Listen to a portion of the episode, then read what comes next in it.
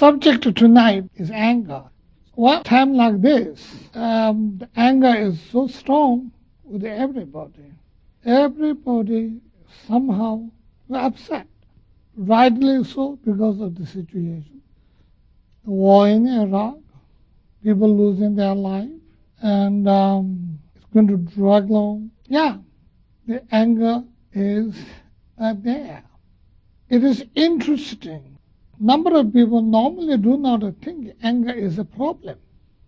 And many think anger is uh, sometimes good to have in life, and uh, sometimes anger helps individual to express or to get things out of your chest, to feel strong, powerful, and uh, to feel we can bully. All of those anger does. And some people think anger is not so bad. It's good things. Where I'm come from, I was told and repeatedly told anger is bad and we call it negative emotions. Emotions that disturbs people's peaceful mind. And also, I like to say this. Anger is also very, people get addicted to anger. In the West, when you talk about addictions, people think about negative or alcohol or drugs or nothing else so much. But we got a much bigger addiction in our mind and emotions than our drugs and alcohols.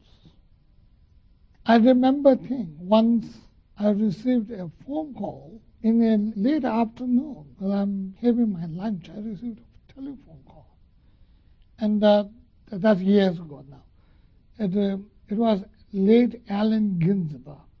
So Allen was talking to me something, and then said, Rinpoche, would you mind to speak to my friend William Burroughs? Somebody, he's in Kansas, he told him.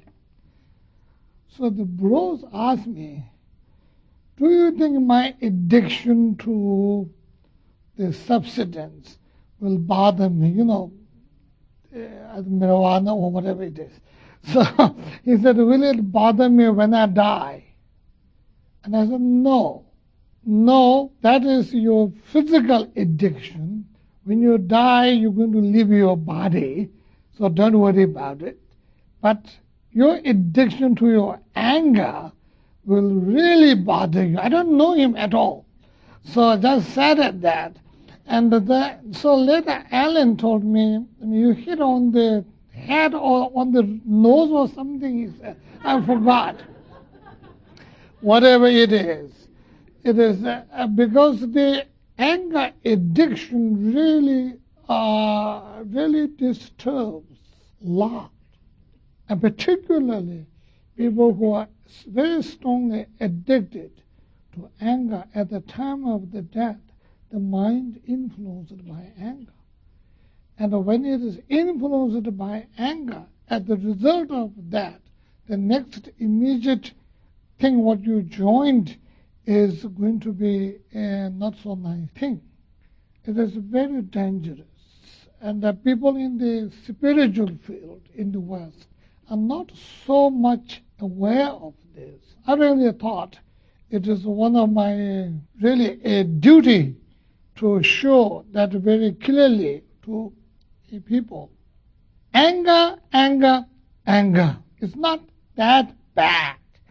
But when it's becoming, you know, people lose temper, and you show your temper tantrum, we lose that very often, which is not that bad. But when it is translated into hatred, then it has really become terrible. Almost all our unpleasant circumstances in the throughout our history, human history, it all caused by hatred, more or less, if you look at it. Even the today's war in Iraq is caused by hatred. Believe it or not. I mean, it's not my business to say who hates who, but we all know it is the hatred that really creating all this trouble. The troubles that we have to go through with the terrorist thing in the country, we have to spend billions of dollars. And uh, you know, the, the money where we need it for education, the elder care and the children's program, road even in Michigan. So all of those, we have to spend billions on some kind of terrorist thing. Every, it's also caused by hatred. If there is no hatred, there is no threat. Do you see that? The threat comes because someone hates us. Because someone hates us because, I don't know, whatever we did, because what we are, or we are different, or, or we bully them, or whatever. Whatever the reason may be. So this is a, a big uh, problem. It's a problem in the society, problem between the nations. It is a problem between the individuals, problem between the families, and all, everywhere, the trouble, the, the hatred is trouble. if I don't hate you, there's no reason why you hate me. If you don't hate me, there's no reason why you want to hurt me, unless you're crazy. Some crazy people want hurt anyway. That's the crazy. So that doesn't matter. It doesn't count that much. But what does count is the, the normal individual, normal, everyday folks like yourself. And that counts. So that is the hatred from the society point of view, from the from our everyday life point of view, and from the spiritual point of view, Buddha himself has said, there's no error greater than that of hatred. So that's it. It is really extremely expensive from our spiritual point of view. Anger is a, the hatred is like a fire. The fire consumes the fuel. The fuel is the environment. We know every year we have uh, hundreds of acres been burned somewhere in California or I mean all over the country anywhere. Not so much in Michigan, luckily. So, but everywhere we have that, right? And that type of like a tree and the wood and all that. that what anger fire is really consuming is our virtues. You know, the purification is one of those very powerful spiritual activity to overpower non-virtuous. And non-virtuous have the hatred as a powerful weapon to overcome our virtues. So this is that much dangerous and that much expensive from the spiritual point. So anger is something that we really have to watch very carefully if we, if we are traveling in the spiritual path. The anger changes into the hatred then it becomes huge problem. If you lose your temper tantrum little bit here, and then the next minute you forgot it, that's not that bad.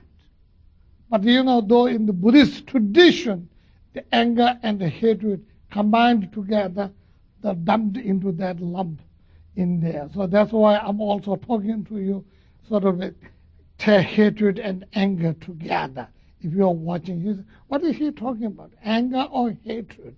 If you're thinking about that. So I'm also putting them together because that is the traditionally what the Buddha chose to do it. So I'm trying to follow his little bit of footsteps. But uh, in the reality, it works that way. If you don't take care of the anger, it becomes hatred.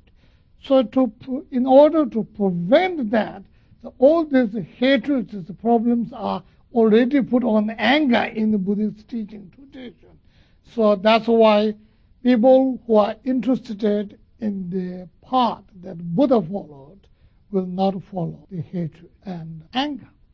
If you look into anger, you know, I, mean, I was just looking at my book today, you know, this nice little book, and I was little I was proud of my book a little bit more today. You know, so when I when I look at this, you know, it's so simple, easy to read, a very talkative book. It talks. That little guy talks to you all the time, and uh, you know, it's funny. And I was looking, and so you know, it's a really very talkative book, and um, and I do have a, a, section here on anger. And if you look in it, at page 51 in here, I said anger is addictive.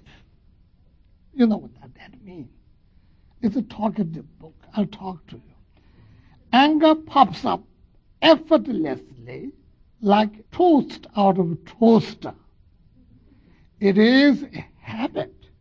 Nice way of putting it. Otherwise, it is addicted. I would like to say, say it is very, you, you get addicted to it. You know, people who lose the temper all the time, if you don't check, they will have the temper all the time, losing it. They will yell all the time. All the time. That's what happens. We may think we don't like getting angry, but deep down we must be getting certain amount of pleasure from doing so. Probably we do. And a lot of people like to get angry. And uh, it's interesting. Anger gives us temporary sense of satisfaction. They do. You get angry, you yell at, scream at, you, hey, I did it. Right? So it gives you a little satisfaction. I got it off my chest. I give her a piece of my mind though later we may regret yelling, the regret isn't strong enough to hook us. So you read, this will really talk to you. How, how anger comes up. How, what are the symptoms of even coming anger? And how it comes up, comes up, what type it is, and how do you deal with it. All of those I really try to talk in here quite a detail. And this is something every day happens to ourselves. Don't ever forget a lot of our difficulty in our job, in our family, in everything, in everything is caused by anger. Lot of difficulty. There is no pleasure, really true pleasure caused by anger. No, there is none for whatsoever. None for whatsoever. Anger blinds people. You don't know what you're doing. I am not even sure whether I am giving example here or not.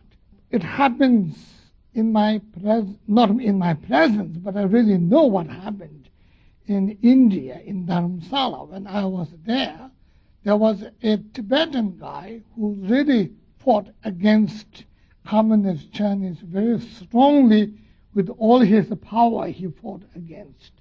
And he had a friend who was a Chinese military officer who went against China, who helped those people to fight against. And they're really good, good friends. But in India, the Indian government separated them and they never let them see each other for years. They put the Chinese officer somewhere in South India, and these people are North India, and they have put restrictions, and they can't even travel, especially more restrictions for that Chinese guy. So they can't travel for many years, and after years, and he, the Chinese guy, able to visit him, and some little misunderstanding, and they're really happy to see each other, and they're getting, and they're having dinner, drink, and all of those. And then somehow the Tibetan guy had some misunderstanding with this Chinese guy dealing with his wife. Nothing is really happening, nothing. somehow he got drunk and something he thought, oh my God, and he is sort of fooling around with my wife or something. And without thinking, he got his knife and uh, and punched this, you know, poked this guy 17 times. And by the time when he realized, he already, luckily the guy didn't die. luckily didn't die. But he poked 17 times. By the time when you realize it is already too late. That's what anger does. Anger is very deceptive tool. It will you. It really sneaks through from, from nowhere. It completely overtakes the individuals. There are so many types of anger. And uh, I did mention somewhere around here many faces of anger again. Anger takes different form. It sneaks upon us. First comes impatience, then irritations, a tantrum, anger, and finally hatred. There is anger that seeks, anger that frees, anger that shakes you, and anger that bursts into rage. And then there is anger at ourselves, what we call self-hatred. So, so that's what it is. These are the bad type of anger we get. And on top of this, I also like to add up, and um, I looked through today on that section, there's another type of anger. The anger that, you know, what we're going through, the righteous and the right thing to do and what's not the right thing to do. Sort of, you know, and everywhere. You get that in our spiritual field, we get that in our political field, we get that in everywhere.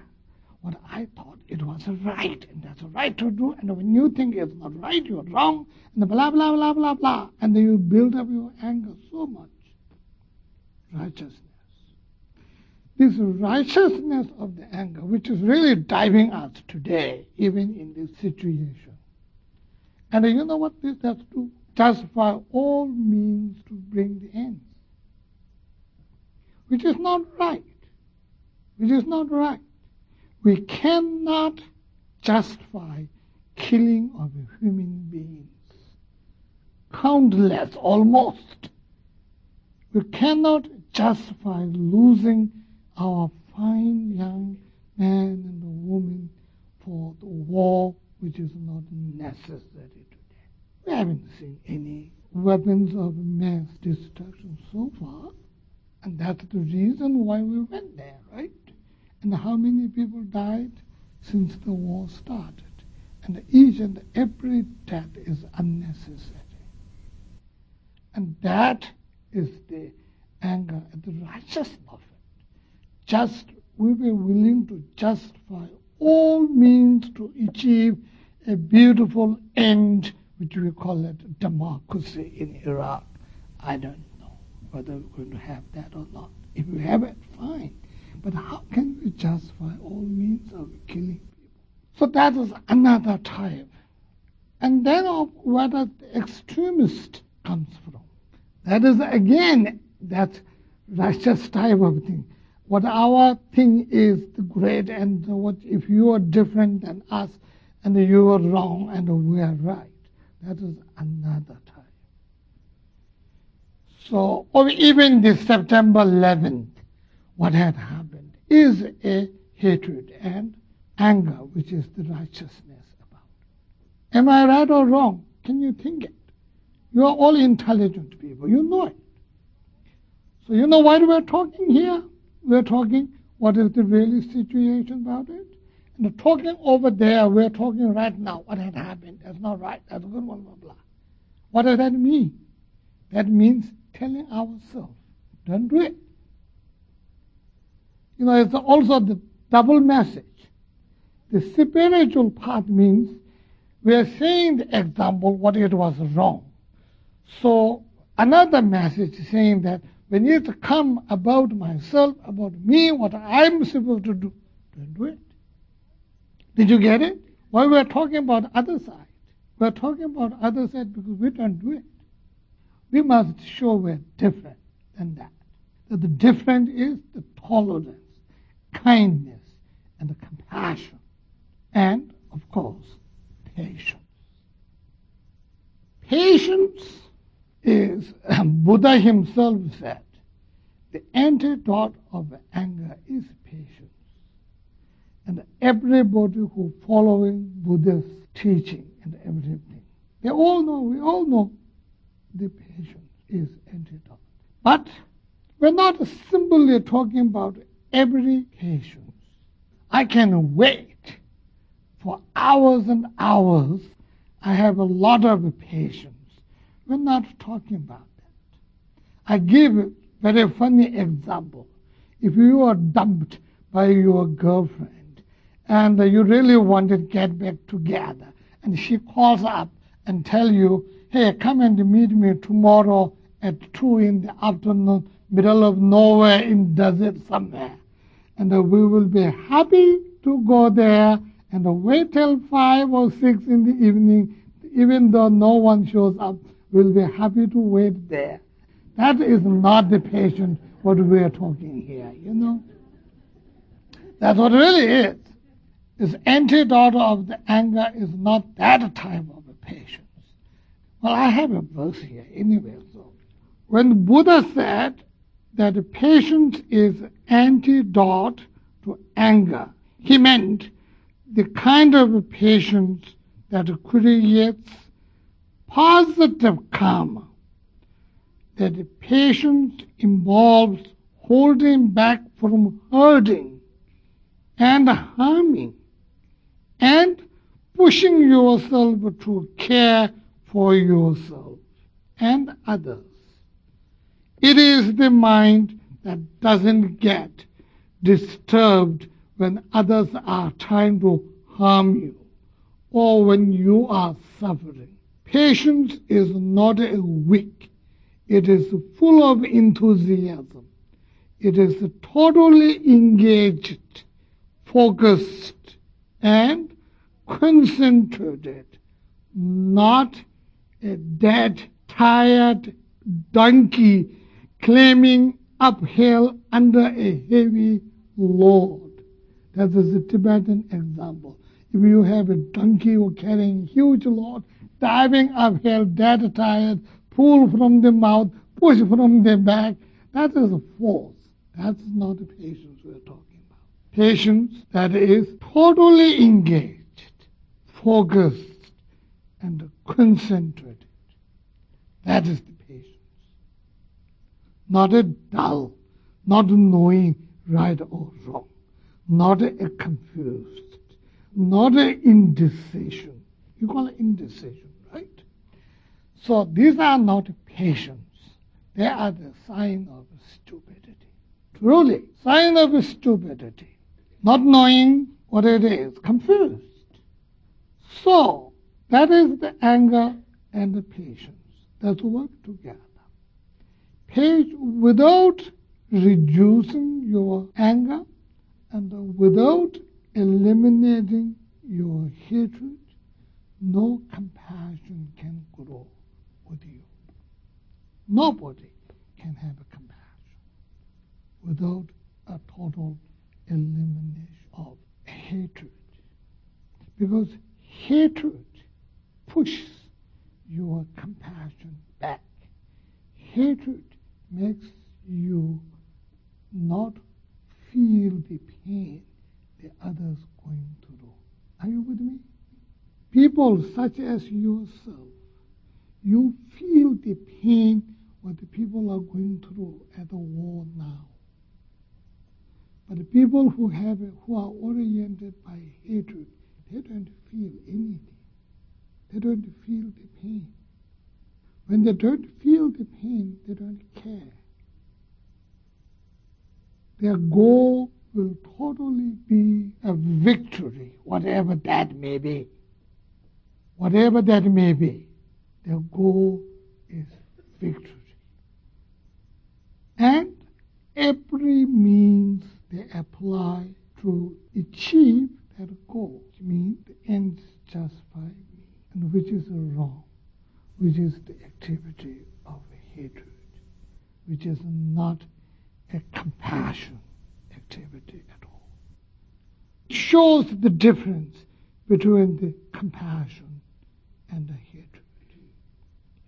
Hatred brings hatred Violence brings violence. You know it. We all see it. Even we overpower someone temporarily. It's never going to be settled until the mind of the individuals are made happy, or at least not to hate. As long as the hatred is there, they're always looking for opportunity hurt. They will do the same thing to us. We will do the same thing for them if, if there is us and them. That, that is how we create the enemies. That's how we create disharmony. That's how we create trouble. That's how the trouble becomes a war. And that's, that's what it is. So it's a really, if you look very carefully, peace begins at, at your own heart. Peace begins with yourself, within ourselves. Any type of anger. Even many of us are angry with our government involving in the war, which is unnecessary. That's also anger. We also must look, get from our own suit, get out, put the other suit, and look back. You must. That is called spiritual person. And if you are always looking outside and not looking to ourselves, then we have no difference than that, that those of um, just the pure yuppies. Total yuppies, you know, total yuppies, we just look out and say, well, you can make money more, you know, where well, you can yap them more. We don't call them yap, but, you know, that's what it is. So the spiritual person, we have to make ourselves different than the total yuppies. And we have to make ourselves different than the total hippies too. We can't be hippies, you know, because we're spiritual person, you've got to be hippie. That's not right. So the difference here is you have to step out of your suit and wear the other suit and look back to yourself. Or look your, on your own mirror and say whether you are having a righteous oriented anger that is again wrong with ourselves, even though our cause is right. Anger is anger. Hatred is hatred. It brings ill wish. It is the wish of hurting. If you wish changing office, it's not big, not bad. You know what I mean? It's not bad. If you're wishing a changing office, this is the democratic way of expressing people's will.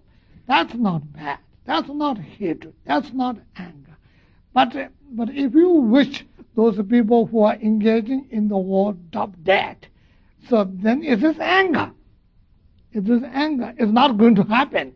But we are wishing it, it's creating a negative karma. We must see it.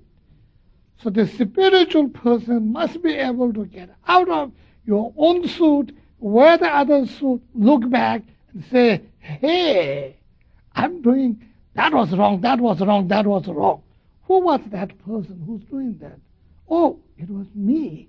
Oh my God, it's me that I'm doing that. So the spiritual person sees the faults of self. We don't, we don't only see the faults of others. If we don't, if we fail to see the faults of ourselves, we can't help to ourselves because we deny another problem. We cannot, we cannot deal with our own anger. We deny. We say, I'm not angry, but blah, blah, blah, blah, blah. How many times you heard?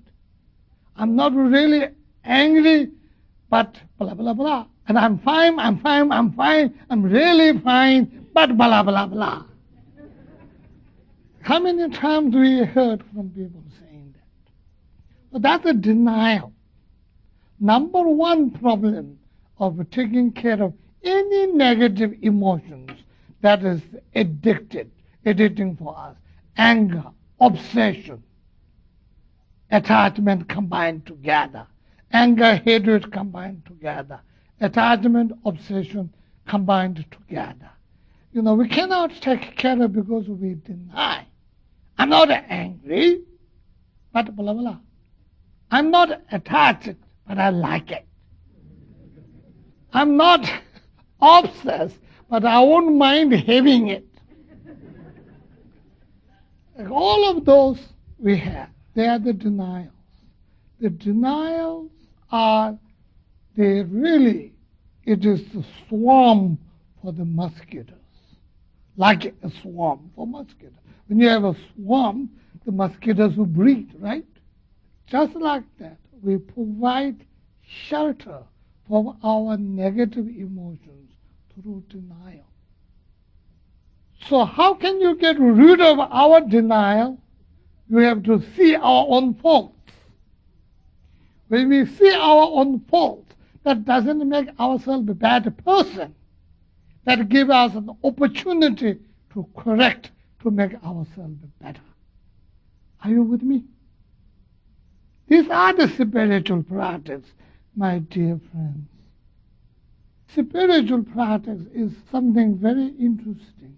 It is so much sort of really every day our life. It's sort of really, we have to soak ourselves in that. And every day of our life, where we can have a spiritual or non-spiritual, virtue or non-virtue, we can make a difference within our everyday life. That is so important.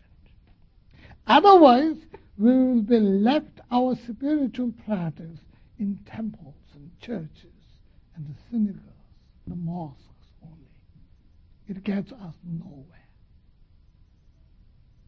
The temple must be in our own heart. We must make our own mind is very sacred. We have to make our own body the sacred body. And our own function is the pure function free of negative addictions. And I think that is spiritual.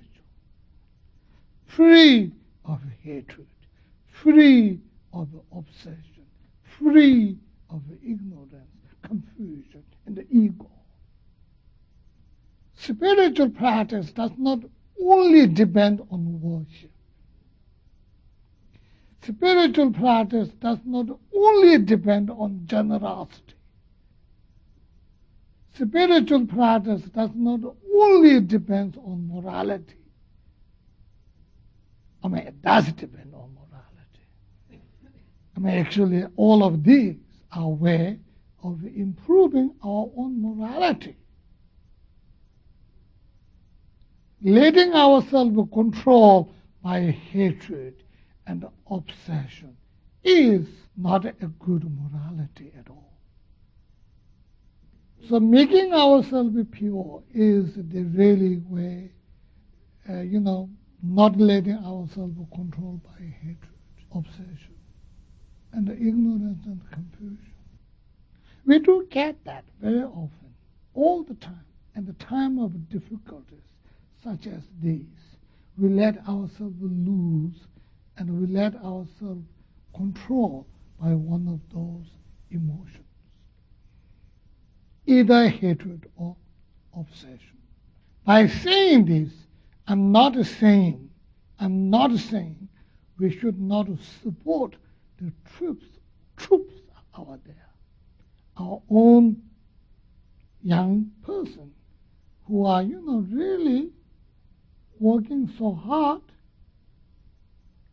And I didn't hear, but somebody else told me that some soldier was talking to a NPR saying that they didn't even have a bath for one month. They didn't have, they couldn't change socks or underwear or anything for a whole month. There's no water through there. Uh, can you imagine? what they're going through? Can you imagine what does that do in their moral? So I'm not saying we should not support those people. We have to support. We must help them. We must support them. We hope to bring them back home in life, not in body bags. So we must support them. That doesn't mean we have to support everything regarding the war. Right? We are educated people. We must separate those two points. Supporting truth and supporting war is two different things. To me, supporting our own people and supporting war is two different things to me. I'm not sure. What do you think? People like to mumble jumble them together all the time. Would you say that fear is what underlies anger and hatred? Fear is everywhere. Unfortunately, it is another basis, the basis, one of the bases on which we grow lot of negative emotions of such as hatred as well as obsession because the fear drives you a lot. Is this during the war? I shouldn't say, but you know, the preemptive business we've been heard, we heard a lot of times. It is a fear oriented. I must get you before you get me.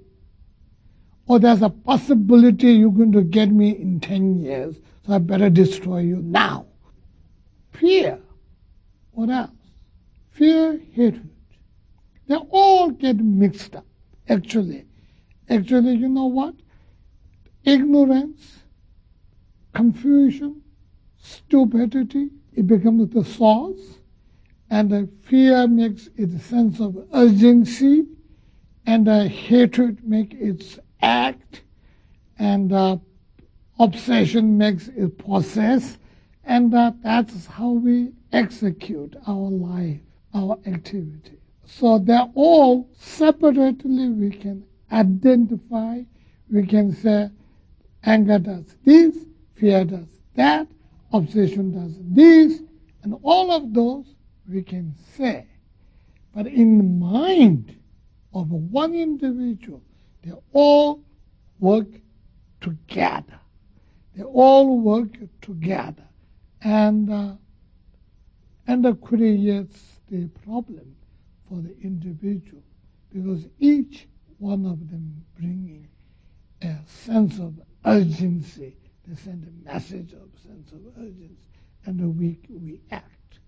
That's how we, the human beings, are made into the slaves of those negative emotions. The fear is one of the most important emotions, emotions to utilize us. You're with me? And the people play fear true. A lot of people do play fear. That's why we have lot, those lot of guilt trips and all of those. They're playing with your fear Not possible to watch CNN or any of the news programs, listen to the radio or read the newspaper and not feel really angry. So the way I handle it is I don't do any of those things anymore. and, but that seems like denial. I mean, I truly have not paid one bit of attention. And when I hear it, I can feel the heart race because I do feel angry. Because nobody knows where this is going to end. So would you comment on that? That that just seems like I'm dropping out. You could be. But as you are not alone, so many people, even me, you know, I, I grew myself to television a lot. But even me turning off these days, yeah, what we're doing, we are depriving our self information. Correct or not correct, who knows? I hope they're telling us truth. Or maybe they're telling us the truth, but not whole truth. Whatever it is, you know. Maybe they're not lying us, but whatever it is. You know, Buddha had a very interesting thing here. Buddha called total of our life and existence. It's called samsara, circle of continuation.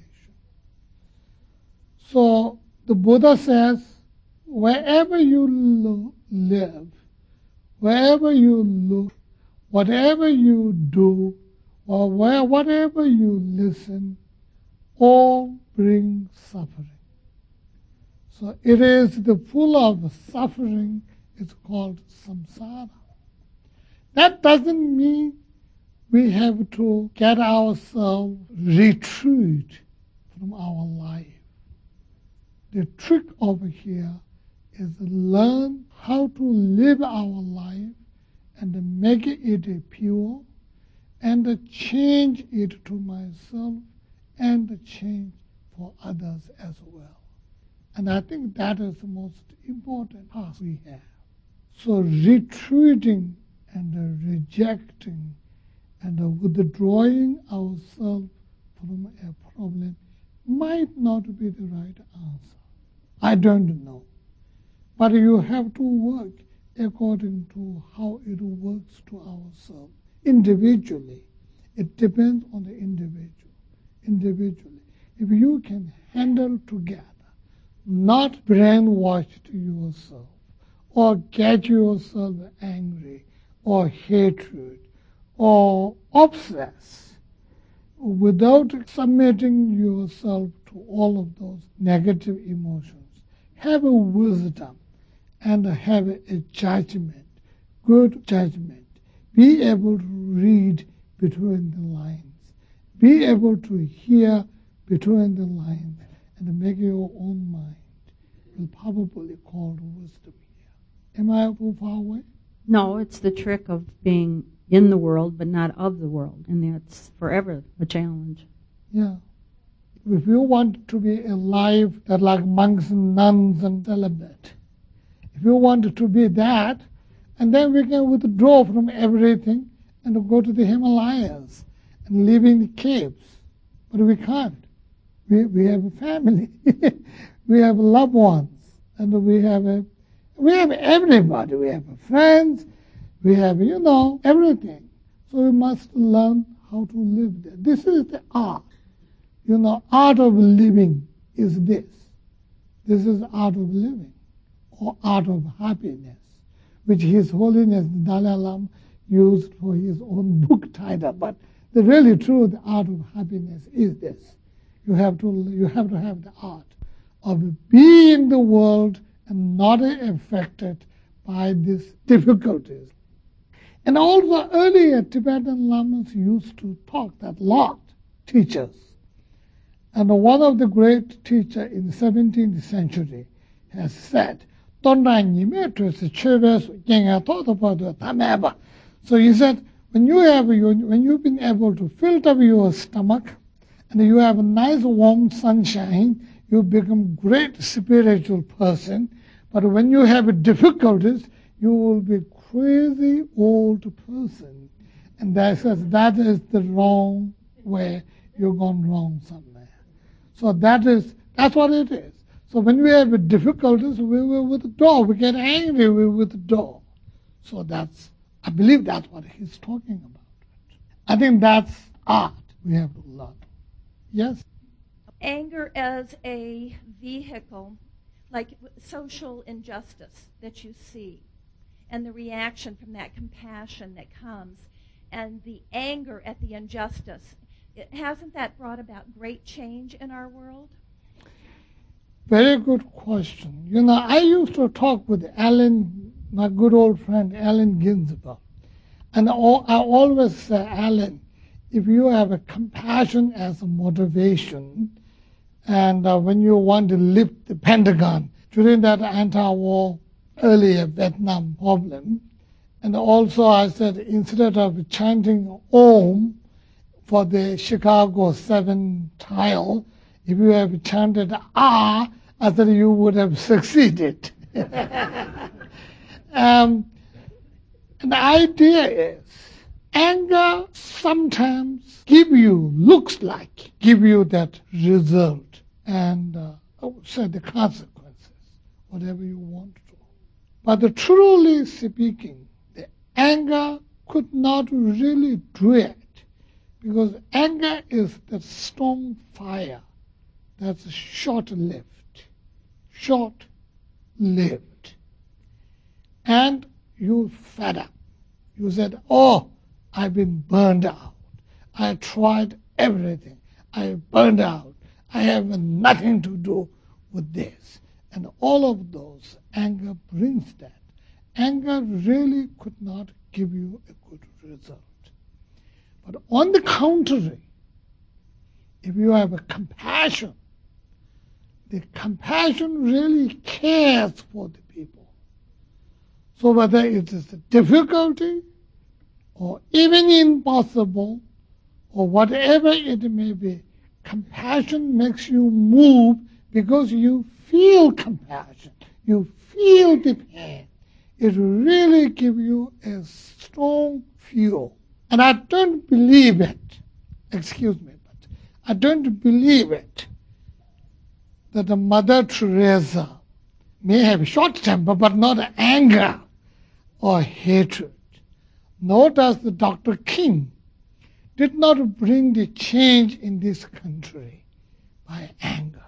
Anger cannot sustain your efforts. Anger cannot deliver the goods. Anger is destructive not helpful. And if you look at it, a lot of Gandhi. Do you think Gandhi been angry all the time against the British? No, he is not. He take he take his goat go to London with his goat, so he's not angry all the time. He cares and compassion for the Indian and uh, Pakistan people.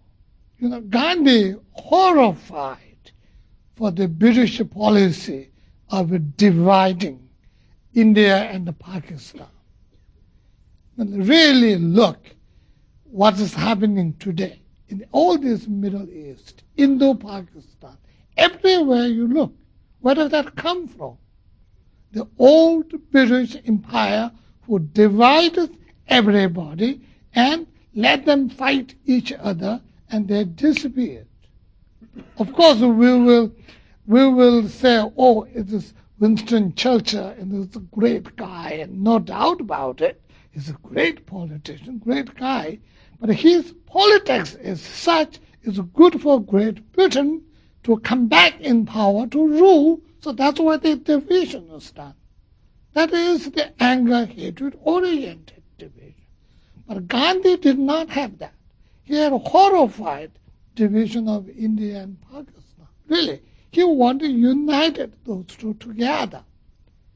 And Nehru, with all respect and devotion to Gandhi, he has to, excuse me, you got to move aside. We've got to accept this and put Gandhi aside.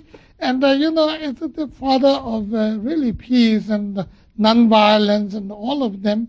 Um, it's a sort of jobless uh, nice little figure on the other side when India becomes independent. All of those, that's how anger does, and compassion does. So, talk a little bit more about patience. I think most of us think of patience as a as sort of passive waiting.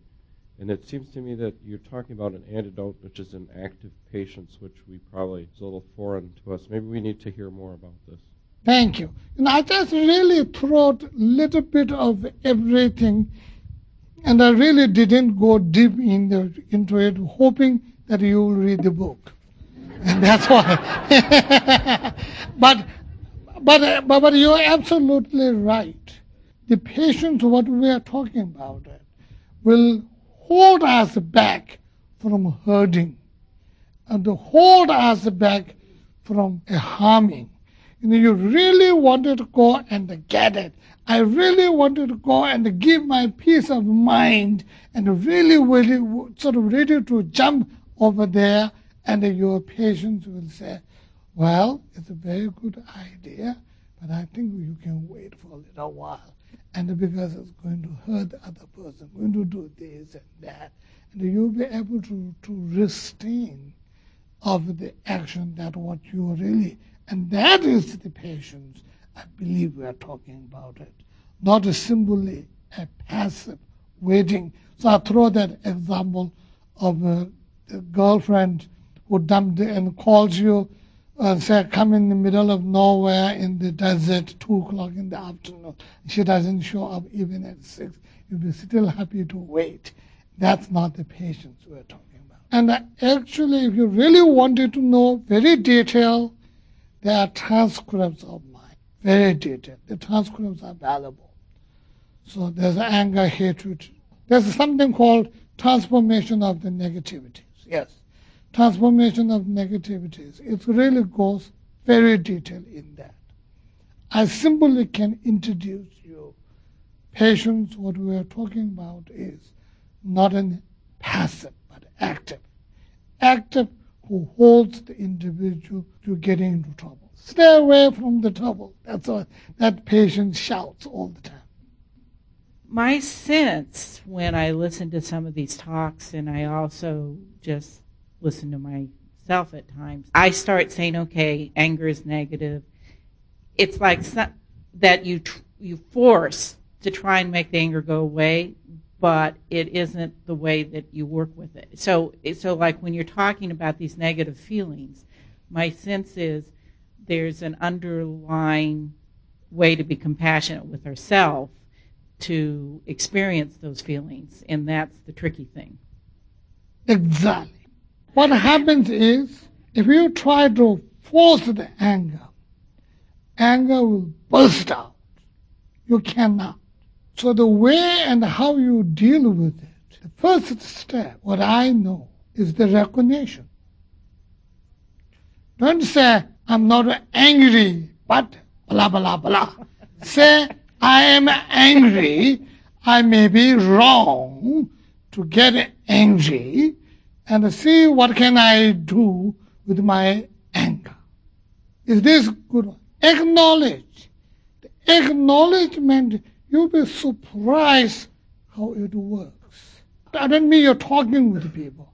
When you're alone, thinking yourself, when you suddenly acknowledge, oh my God, I was so angry, you feel embarrass yourself. You will shrink yourself. Your ego will go down this much. We would like to cover your face. How, if my other friends knew about this, what will they think of me? Oh my God. That alone reduces the power of anger by 50%. You don't have to tell people, well, I'm shy, I'm ashamed of myself. You don't have to. But, but checking with yourself, thinking within yourself, recognizing and acknowledge that I was the one who was angry. I who've been projected the best, kind, compassionate, caring person is happens to be the one who are with the anger, who are angry. Ooh. That lays hot air out of that balloon. And then you can say, hey, you anger, you, you invade my territory, you try to control me. But when your heart filled up with the bloom, if you say that, it will burst out. So it's a step by step. Some people may think I'm talking about psychology. No, I don't know anything head and tail of psychology. I don't know anything about it. But I, what I'm talking to you is the spiritual information that I have from that angle. I'm telling you. And if I've done that with my own personal experience as well, it will work with any one of you if you try that. I appreciate the acknowledging part. My sense is that there still is a part of me that then looks and judges me for that anger. So then you're stuck again, or at least I'm stuck Sorry, again.